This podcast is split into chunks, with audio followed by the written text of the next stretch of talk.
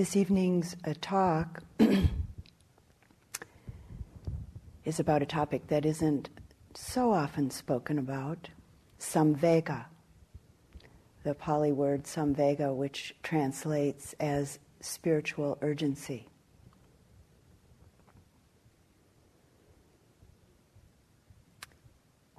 That's the usual translation, spiritual urgency.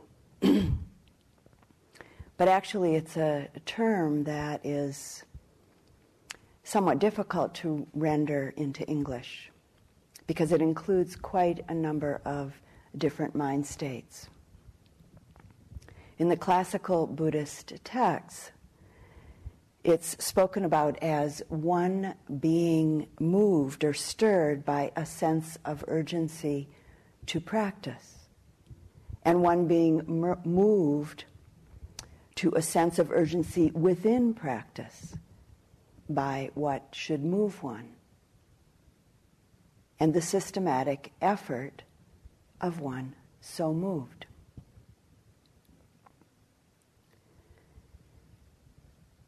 Spiritual urgency, or samvega, in itself isn't an energy that's at all fraught with any tension or any sense of frantic energy or doesn't have any obsessive quality about it.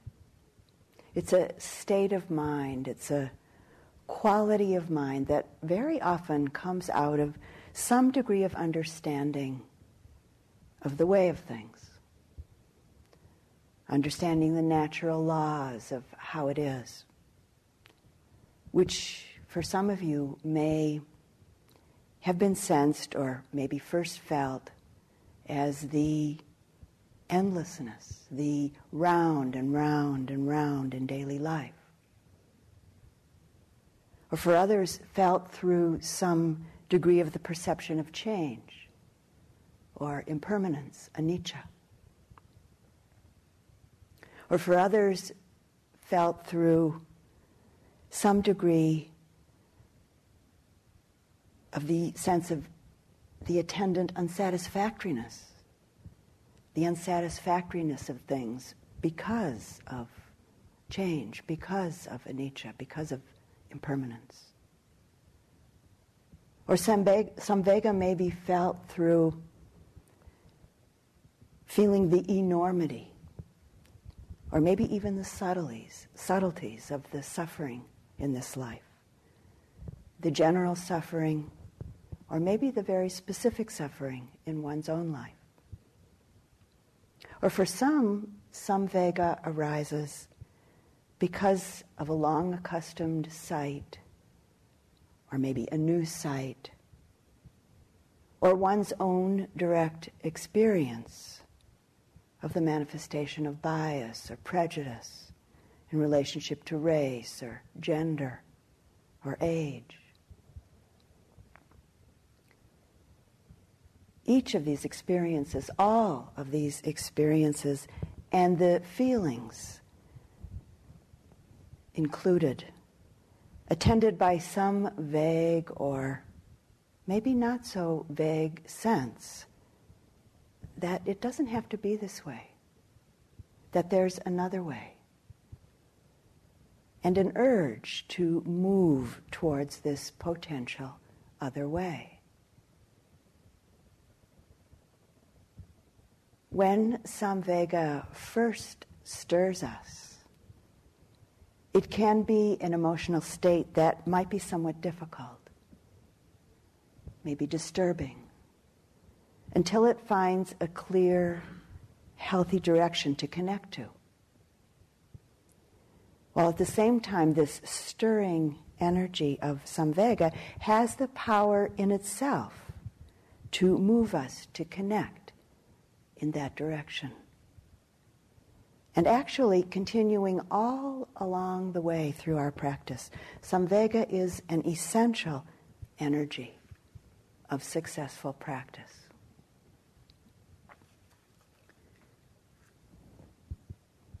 From my own experience, from one perspective, I would say that describe samvega as the feeling of being stirred, stirred and inspired, inspired to a sense of spiritual urgency by phenomena that goes on within my own body-mind process and by phenomena that goes on in the world around me. That I may be directly involved with in some way, or that I'm just simply the observer of. With samvega in these times being an inner response to any of these various occurrences that happen outside of formal, a formal practice time. And of course, it's also the spiritual urgency that arises in direct relationship to the experiences within my practice itself. A kind of urgency or inspiration that arises out of a moment of direct mindful connection and clear comprehension or wise reflection that moves and inspires me towards a deeper and more sustained effort in my practice. That samvega that moves me, stirs me again and again and again towards letting go of, relinquishing,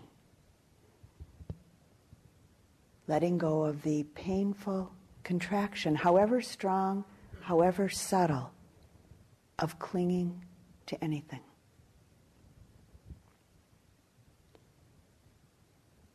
When samvega is present, it's sometimes experienced as an urgency, an ardency, an inspired heart mind, a passion, we could say, for spiritual practice.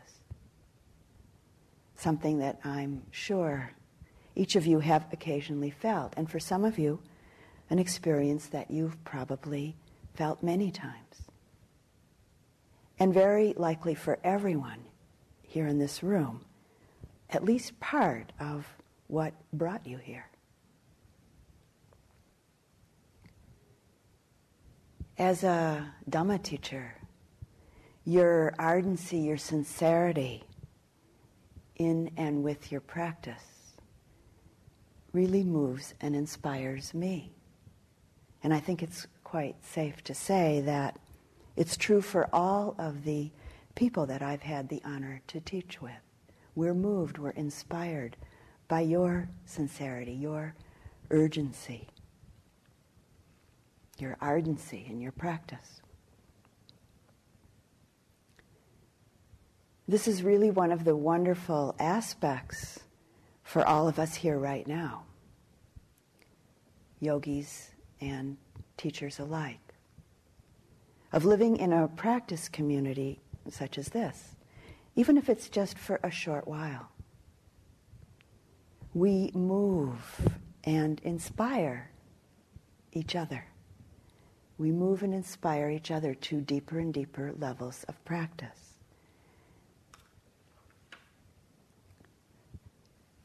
So, more specifically, what is it that moves and inspires us towards practicing?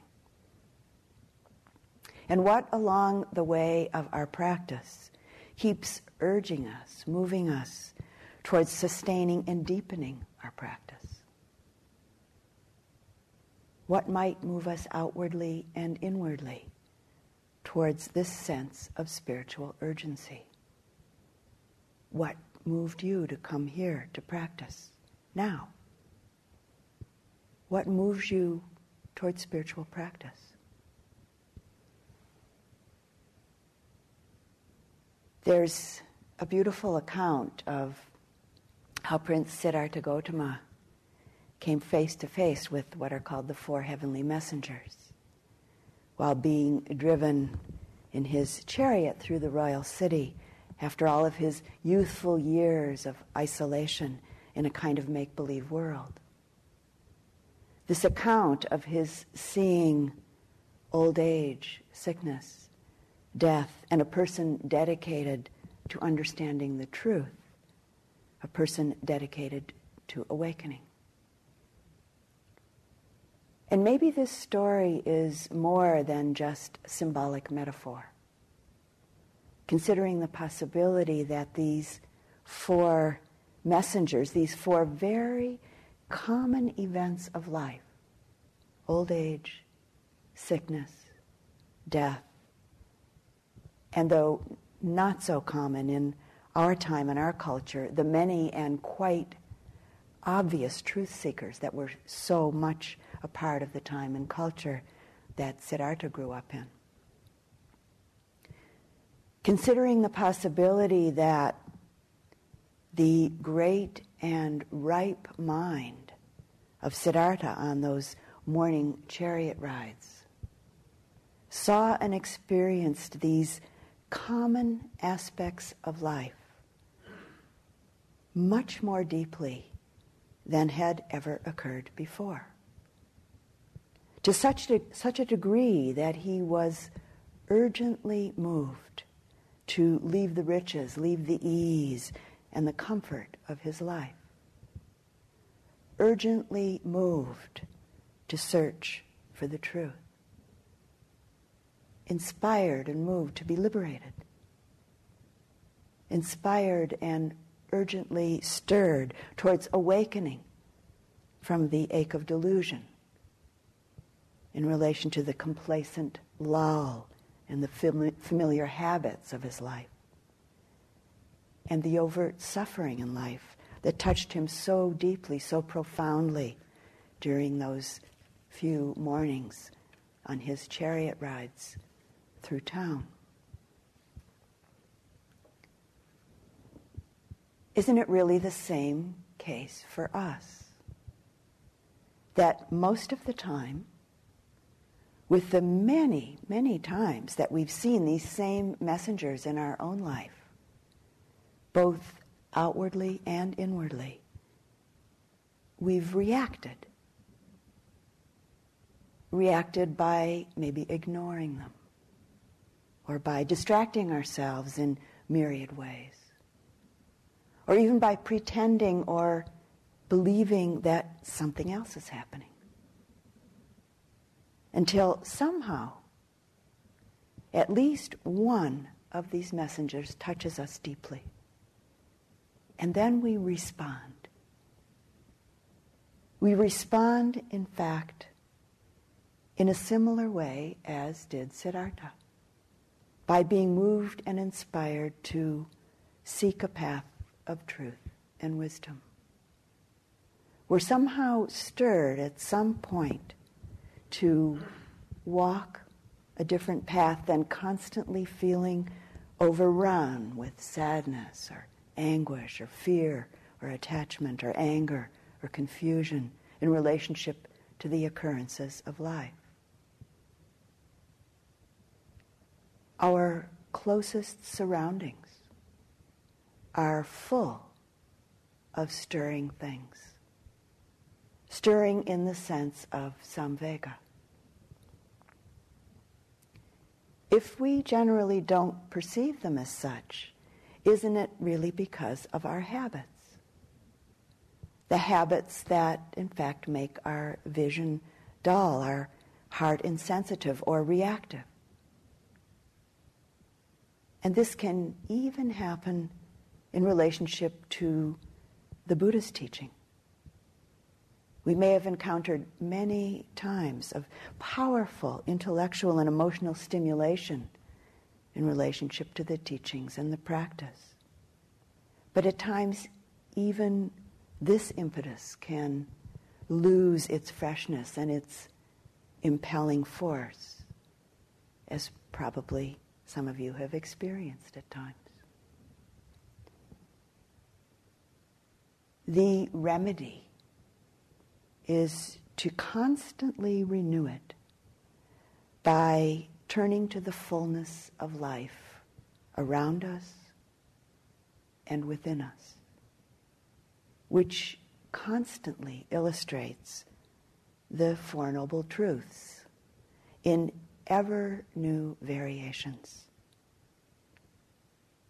illustrating the truth of what suffering is, what it really is, and its cause, its origin, the clinging relationship with what can't be clung to, and the truth that there's an end to this suffering, the solution, so to say. The solution being not clinging. And the fourth truth being the way of putting the solution into effect via the path that each of us is engaged in walking at our own pace, right here, right now.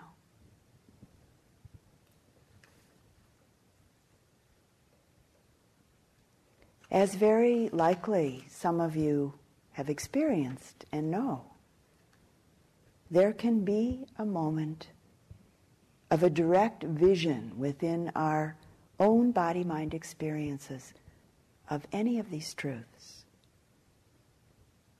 Or quite unexpectedly, a degree of understanding of one or more of these truths can show up in relationship to what might be, for instance, a fresh seeing of our habitual reactions of fear anger or grief or clinging.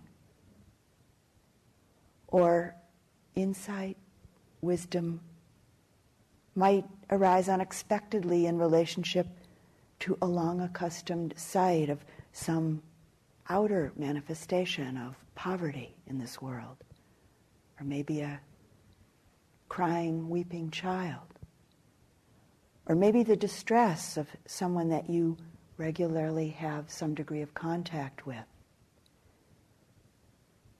Or in relation to maybe the unaccustomed connection with the illness of a loved one, or one's own illness, or one's own bodily discomfort,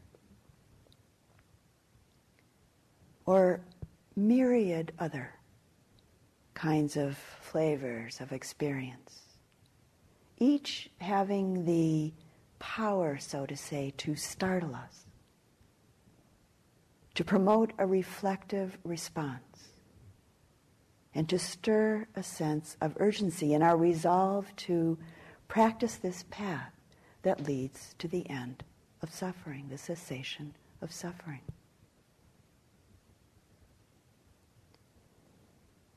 Or we might be stirred and moved by directly seeing and knowing the changing, impermanent, ephemeral, not self nature of things. Through seeing our own experiences of body and mind more directly, more clearly, and more and more subtly. A moment of knowing the impermanent, nature of things, or possibly a moment of knowing that it's all not self, it's all anatta. Phenomena just simply arising and passing according to conditions.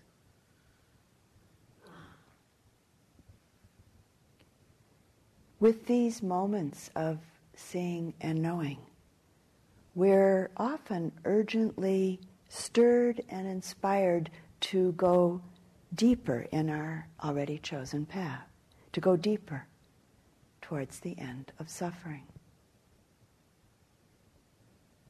Samvega asks us, we could say, to step out of our everyday, ordinary, conditioned habits, to step out of our conditioned inertia.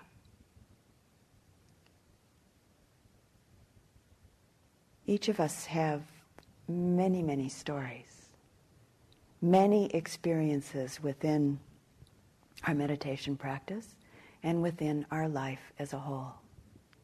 Stories that exhibit this knowing and the manifestation of samvega.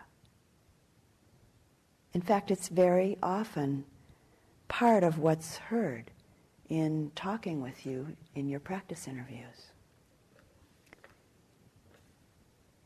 There are a number of stories and dialogues in the suttas telling of the Buddha's disciples being stirred up towards practicing with a more vital spiritual urgency. This stirring being done by the Buddha himself, or the stirring being done by one of the arahants, the enlightened disciples, or by one of the practicing devas.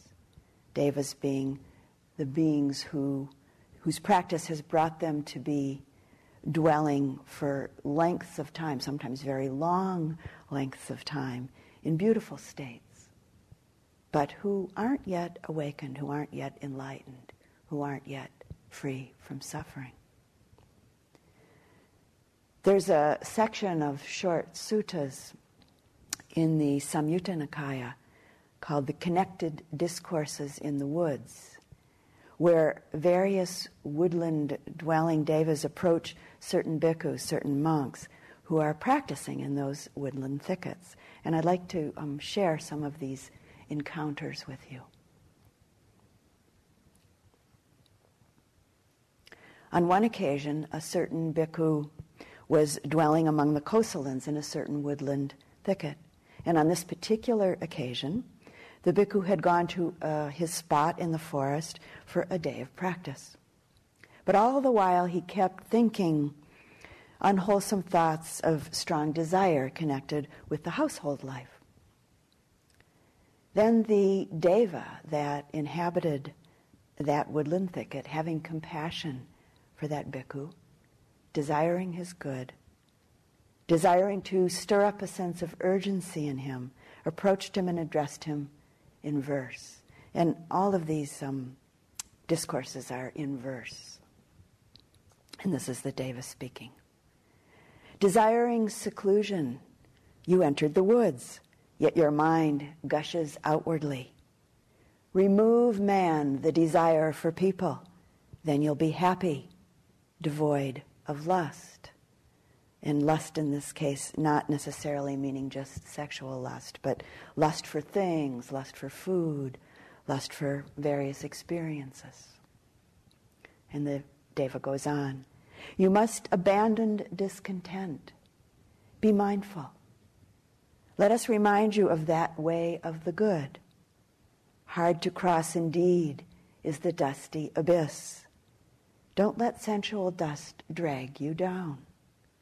Just as a bird littered with soil, with a shake, flicks off the sticky dust, so a bhikkhu, strenuous and mindful, with a shake, flicks off the sticky dust.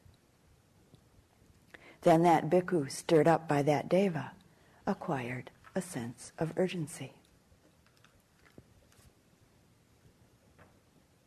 This next dialogue takes place shortly after the Buddha's parinibbana, after his death.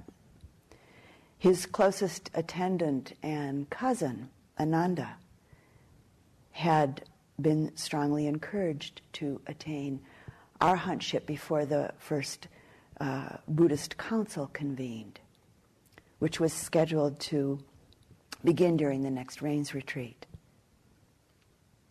So Ananda had gone to the Kosala country and entered a forest abode to meditate. But when the people who lived in that area found out that he was there, they continually came to him lamenting over the death of the, death of the Buddha. And so Ananda constantly had to instruct them in the law of impermanence. The forest dwelling Deva who lived there was aware that the council could only succeed if Ananda attended it as an arahant. So he came to provoke and inspire Ananda to resume his meditation practice. And this is the sutta. On one occasion, the Venerable Ananda was dwelling among the Kosalans in a certain woodland thicket. Now, on that occasion, the Venerable Ananda was excessively involved in instructing lay people. Then the deva that inhabited that woodland thicket, having compassion for Venerable Ananda, desiring his good, desiring to stir up a sense of urgency in him, approached him and addressed him in verse. And this is the deva speaking. Having entered the thicket at the foot of a tree, having placed Nibbana in your heart, meditate, Gotama, because Ananda was um, the Buddha's cousin, he had the same family name of Gotama. Meditate, Gotama, and don't be negligent. What will this hullabaloo do for you? Then the Venerable Ananda, stirred up by that deva, acquired a sense of urgency.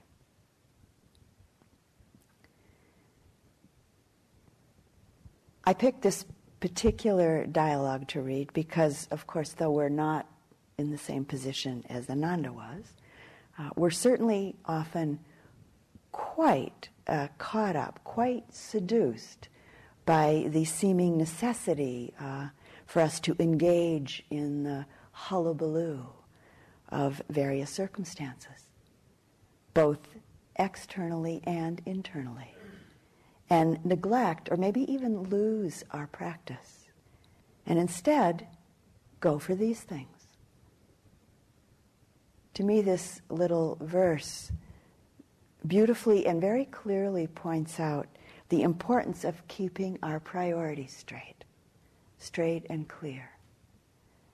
Not to neglect what needs to be attended to, of course, but to know when we're seduced unnecessarily and maybe even inappropriately into the hullabaloo.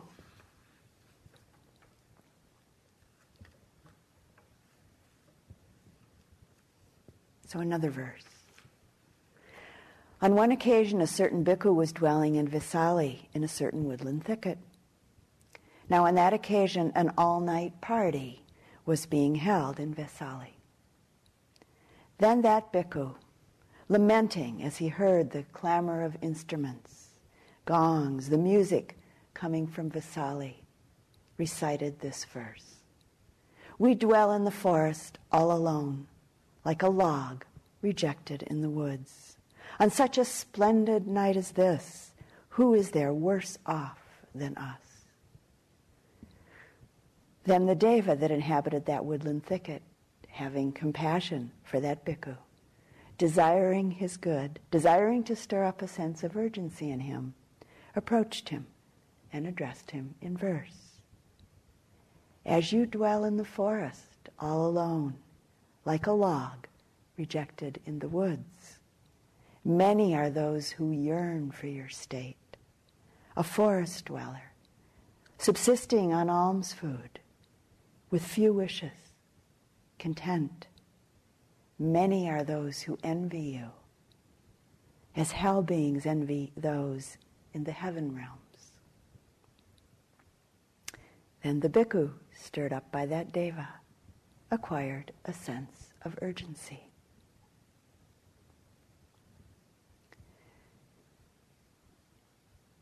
The next verse is regarding a bhikkhu who continued thinking thoughts of ill will, thoughts of harming, thoughts of sensuality while he was practicing in the woods. And the deva who inhabited that same woodland thicket out of compassion and wishing to stir up samvega in him spoke these verses to the bhikkhu. Because of attending carelessly, you, sir, are eaten by your thoughts. Having relinquished the careless way, and in this uh, case, careless way meaning attending to things as permanent, as self, and as desirable because they're pleasurable. Having relinquished the careless way, you should reflect carefully, and carefully in this case meaning attending to the true characteristics of things and experience as impermanent, as not self, and thus unsatisfactory in nature. You should reflect carefully And then the Deva goes on to say, by basing your thoughts on the teacher, the Buddha, on, on Dhamma, on the Sangha, and on your own virtues, you will surely attain gladness and rapture and happiness as well. And when you're suffused with gladness, you'll make an end to suffering. And then the bhikkhu, stirred up by that deva, acquired a sense of urgency.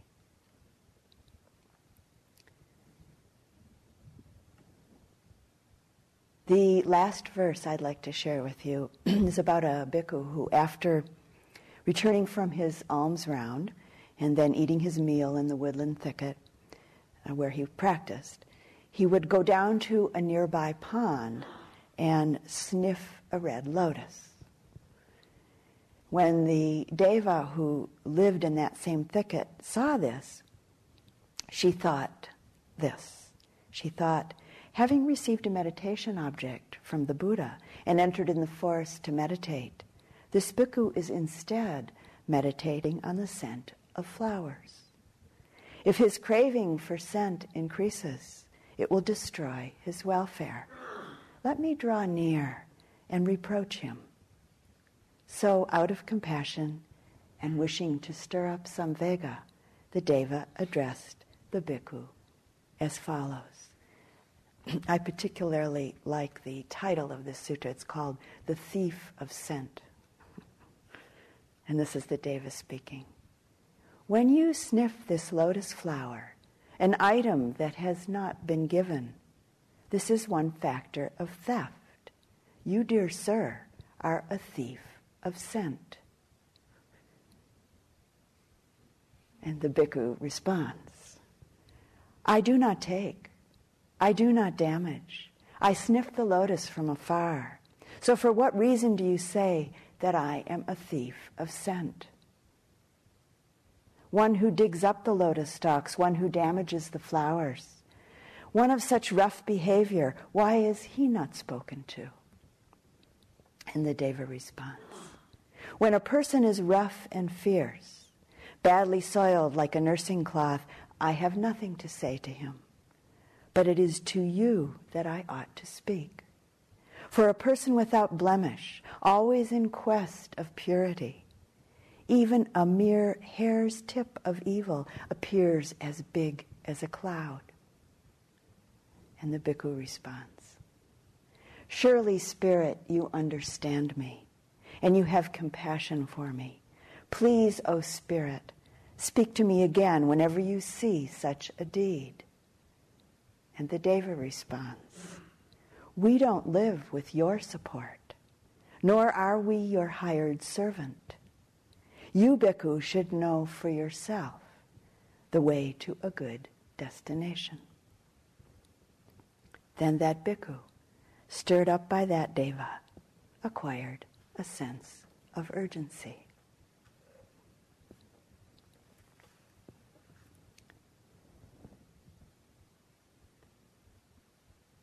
So it seems that amongst those of us then and now, those who over 2,500 years ago were devoted to the teachings and the practices of the Buddha, and those of us right here, right now, who are quite sincerely practicing, it seems that um, things haven't changed much. Our human predicament crosses time and cultures. The teachings are timeless.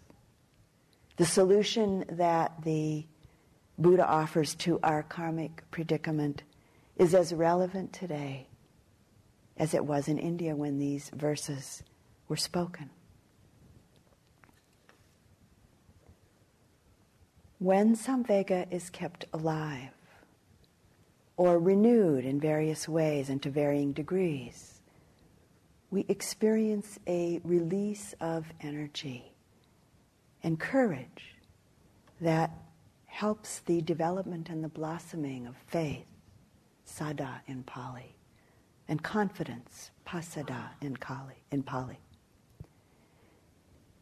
Each of these qualities being very essential in helping us to break through what, for some of you, might be some sense of timidity or hesitation or fear or doubt or even complacency. And these last five states of mind always coming from our routine, habitual ways of living and thinking. The Buddha, countless times and in countless ways, exhorted his followers, his bhikkhus, his students, both lay and, and monastic, to arouse samvega. In speaking with a group of disciples in one sutta, he says this. He says, Rouse yourself.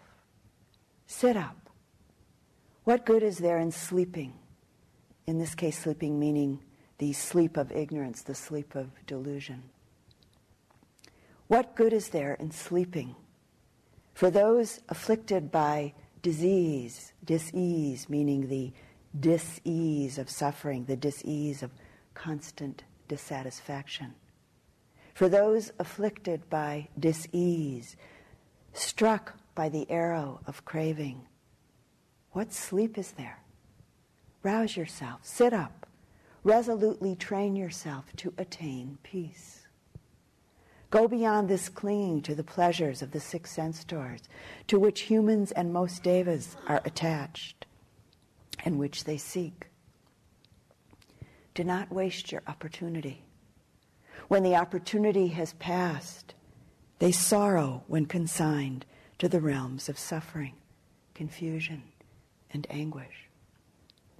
And he goes on to say, negligence is taint, is a taint, and so is the greater negligence growing from it. By earnestness and understanding, withdraw the arrow.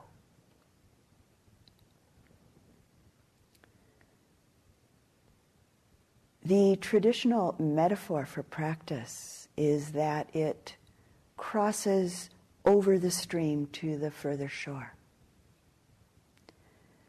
The Buddhist attitude towards life is about keeping one foot, so to say, out of the mainstream. Out of the mainstream and on the ground, the ground of a sense of spiritual urgency, samvega.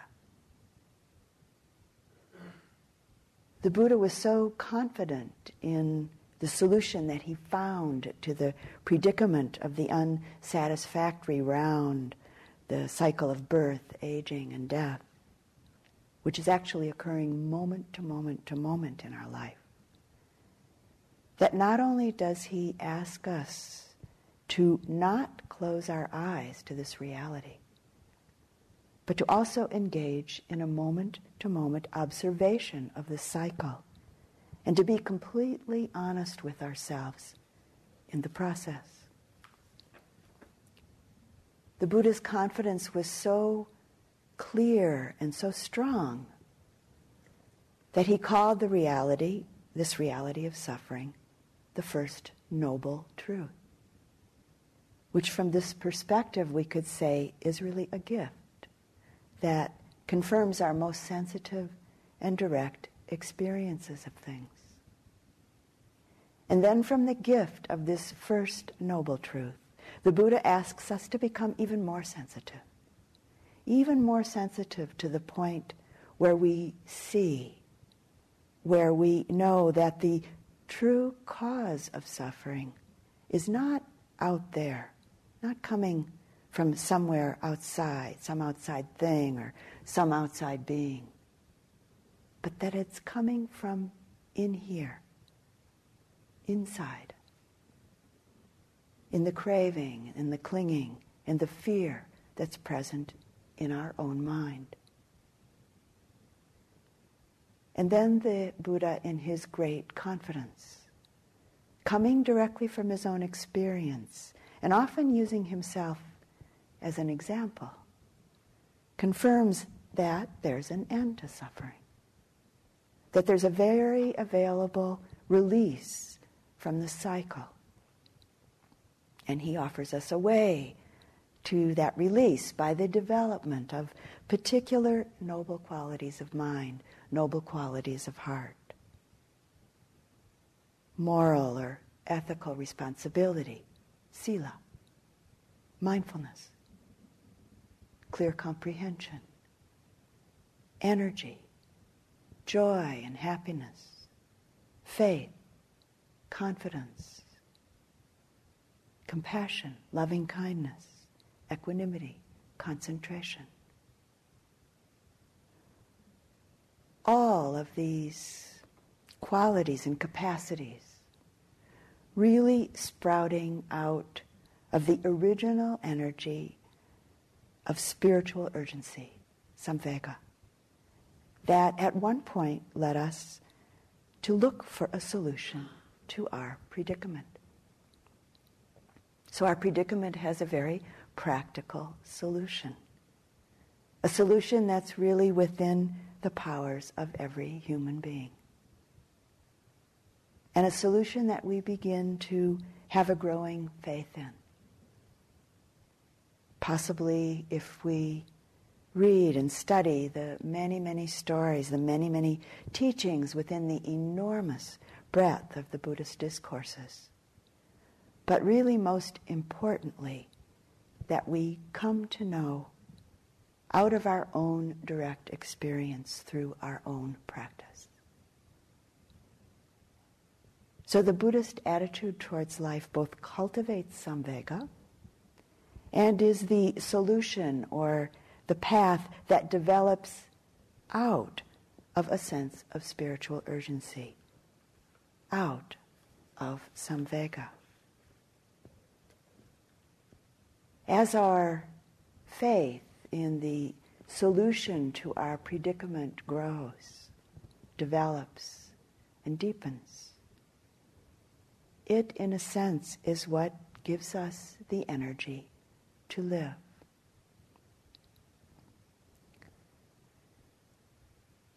The last story I'd like to share with you this evening is maybe a somewhat unlikely one from the contemporary writer Annie Dillard. A story that I personally have found uh, very inspiring and that evoked quite a spiritual urgency in me the first time that I read it many years ago. And then again had a similar effect when I came across it more recently. So these are a few excerpts from a chapter called Living Like Weasels from Annie Dillard's book, Teaching a Stone to Talk.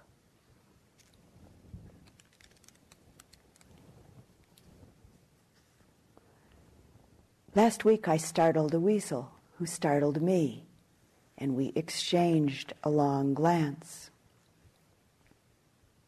Weasel, I'd never seen one wild before.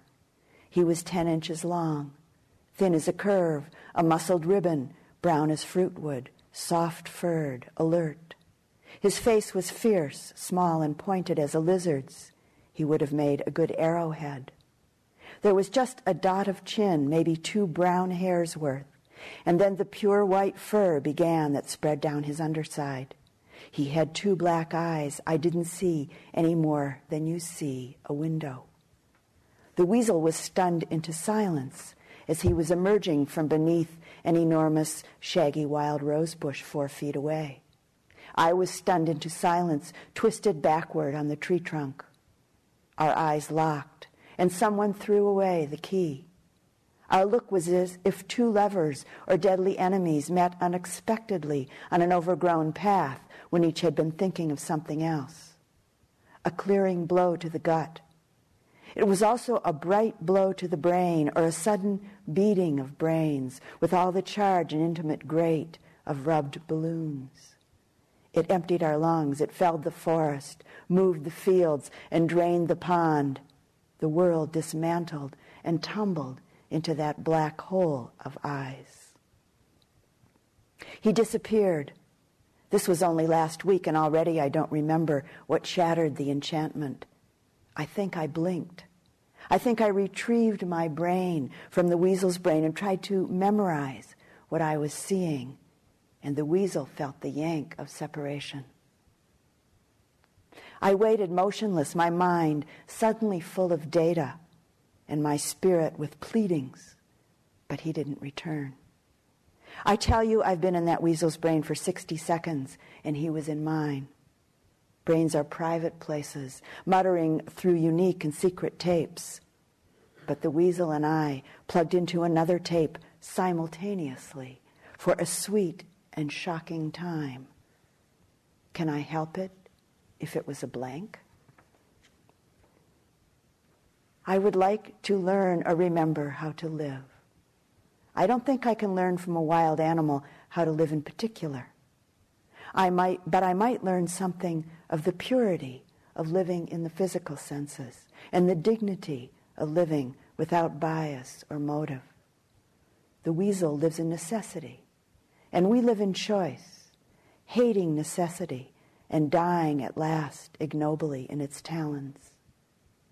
I would like to live as I should and I suspect that for me, the way is like the weasel's, open to time and death painlessly, noticing everything, remembering nothing, choosing the given with a fierce and pointed will. I remember muteness as a prolonged and giddy fast, where every moment is a feast of utterance received time and events are merely poured, unremarked and ingested directly, like blood pulsed into my gut through a jugular vein. We can live any way we want. People take vows of poverty, chastity, obedience, and even silence by choice. The thing is to stock your calling in a certain skilled and supple way to locate the most tender and live spot and plug into that pulse. This is yielding, not fighting. A weasel doesn't attack anything. A weasel lives as he's meant to, yielding at every moment to the perfect freedom of single necessity. I think it would be well and proper and obedient and pure to grasp your one necessity and not let it go, to dangle from it limp wherever it takes you. Then even death, where you're going no matter how you live, cannot you part. Seize it and let it seize you up aloft even, till your eyes burn out and drop. Let your musky flesh fall off in shreds, and let your very bones unhinge and scatter loosened over fields, over fields and woods, lightly, thoughtless, from any height at all, from as high as eagles.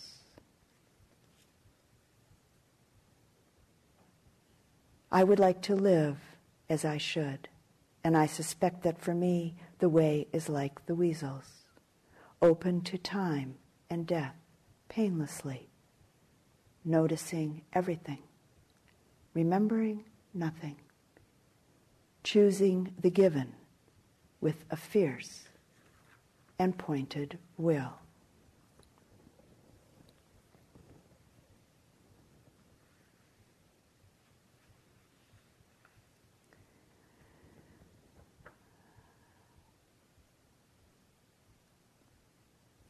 And following Annie Dillard with a poem by another contemporary author, Mary Oliver.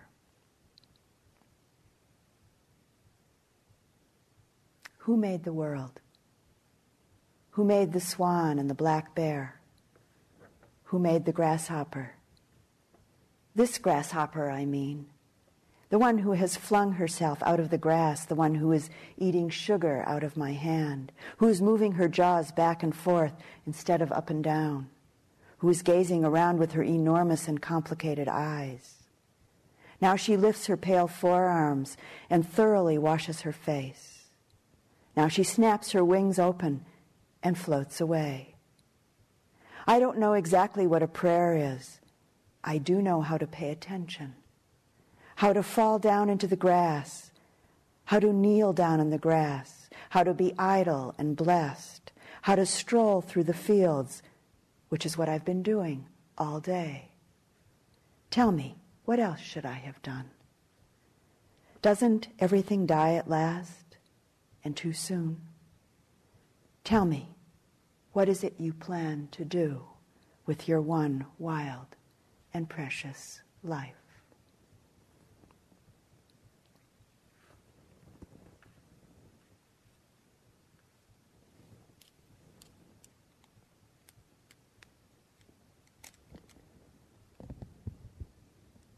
In the light of Samvega,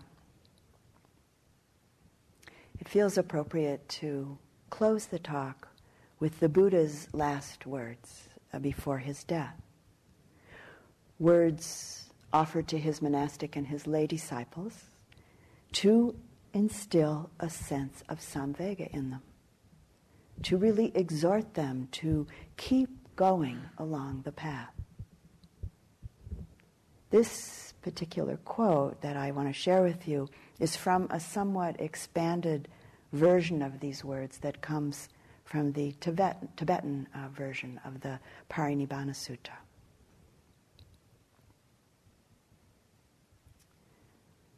O bhikkhus, do not grieve. Even if I were to live in this world for as long as a kalpa, our coming together would have to end. You should know that all things in the world are impermanent, are of a nature to decay. Coming together inevitably means parting. Do not be troubled, for this is the nature of life. Diligently practicing right effort, you must seek liberation immediately. Within the light of wisdom, destroy the darkness of ignorance. Nothing is secure. Everything in this life is precarious always wholeheartedly seek the way of liberation. All things in the world, whether moving or non moving, are characterized by disappearance and instability. Stop now. Do not speak. Time is passing. I'm about to cross over. This is my final teaching.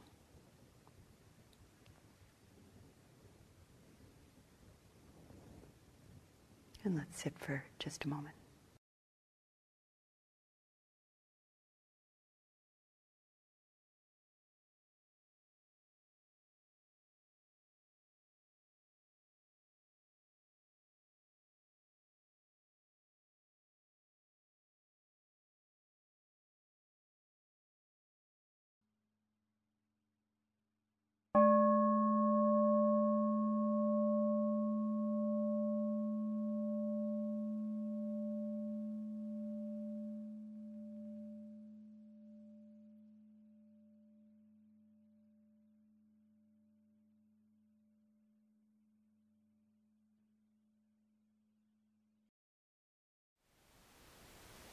Thank you for listening.